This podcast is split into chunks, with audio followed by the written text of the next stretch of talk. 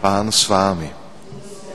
Slova svatého Evangelia podle Lukáše. Ježíše cestou doprovázeli velké zástupy. Obrátil se k ním a řekl. Když někdo přichází ke mně a neklade svého otce, svou matku, ženu, děti, bratry a sestry, ano i sám sebe, až na druhé místo, nemůže být mým učedníkem. Kdo nenese svůj kříž a nejde za mnou, nemůže být mým učedníkem. Když někdo z vás chce stavět věž, nesedne si napřed a nespočítá náklady, jestli má dost na dokončení stavby. Kdyby totiž položil základy a nestačil ji dokončit, vysmáli by se mu všichni, kdo by to viděli a říkali by. Tenhle člověk se pustil do stavby, ale nemohl ji dokončit. Nebo když má některý král vytáhnout proti jinému králi, aby s ním vedl válku, nesedne si napřed a neuvažuje, jestli se může z deseti tisíci vojáků utkat s tím, kdo proti němu táhne z dvaceti tisíci? Jestliže na to nestačí, vyšle posly, dokud je ten druhý král ještě daleko a žádá o podmínky míru. Tak ani žádný z vás, kdo se nezřekne všeho, co má, nemůže být mým učedníkem. Slyšeli jsme slovo Boží.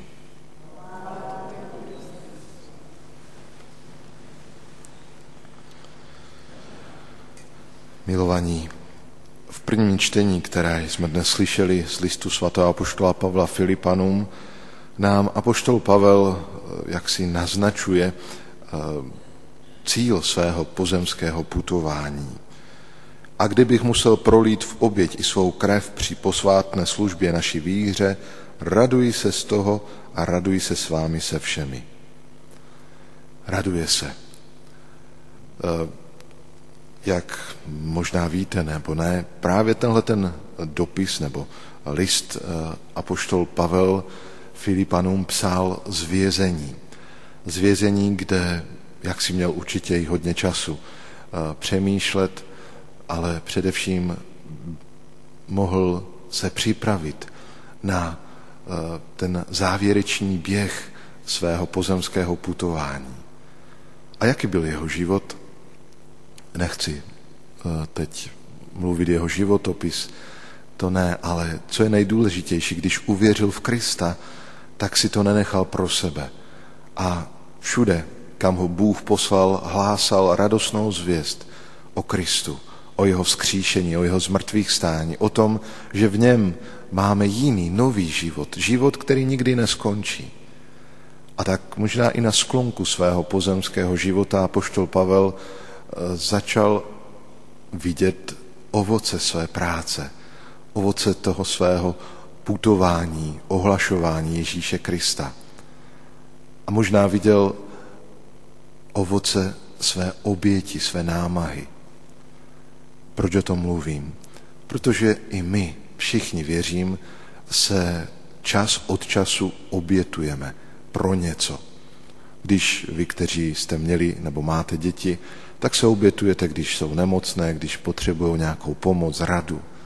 Nebo když máte někdo doma někoho nemocného, tak pečujete o něj.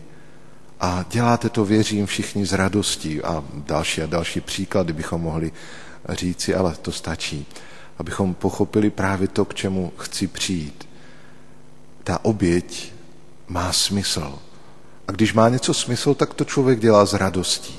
A to je moc, moc dobře. A o to více, když pamatujeme na cíl svého pozemského putování, tak jak apoštol Pavel eh, připravoval se na svou už, dá se říci, mučednickou smrt, byl ve vězení, věděl, že už živý na této zemi chodit nebude. A na co pamatoval? I kdybych musel prolít v oběť svou krev při posvátné službě, radují se radují se. Raduje se z toho, že úkol nebo eh, poslání, kterému odevzdal Kristus, tak naplnil. A teď to trošku přiblížíme našemu životu. radujeme se i my, že plníme své poslání na této zemi.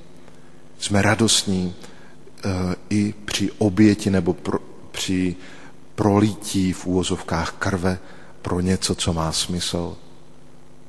A kdybychom šli ještě dál, těšíme se a radujeme z toho, že můžeme dosáhnout cíl svého pozemského putování a to je přijít do nebe. Ano, Ježíš nás vykoupil, zachránil, aby nejenom tady na této zemi se nám dobře vodilo, ale abychom přišli k němu do nebeské vlasti, do jeho království, které nikdy neskončí. A proto i dnes zkusme společně s apoštolem Pavlem tak trošku přemýšlet, možná i na sklonku svého života, jak a k čemu směřuje můj život, k jakému cíli. A jestli oběť, jakákoliv oběť, kterou přináším, eh, má smysl a dělá mi radost. Někdy jsme i znechuceni, nebo někdy i nervózní, že jsme možná i vyčerpaní, eh, možná, že už nám to všechno tak nefunguje, jak bychom chtěli, možná, že už nemáme tolik sil, ale radujme se, protože směřujeme k tomu nejdůležitějšímu cíli, a to je přijít do nebe. A tak jakákoliv oběť, kterou přinášíme, čiňme ji s vědomím toho, že chceme dosáhnout cíl svého putování, přijít ke Kristu.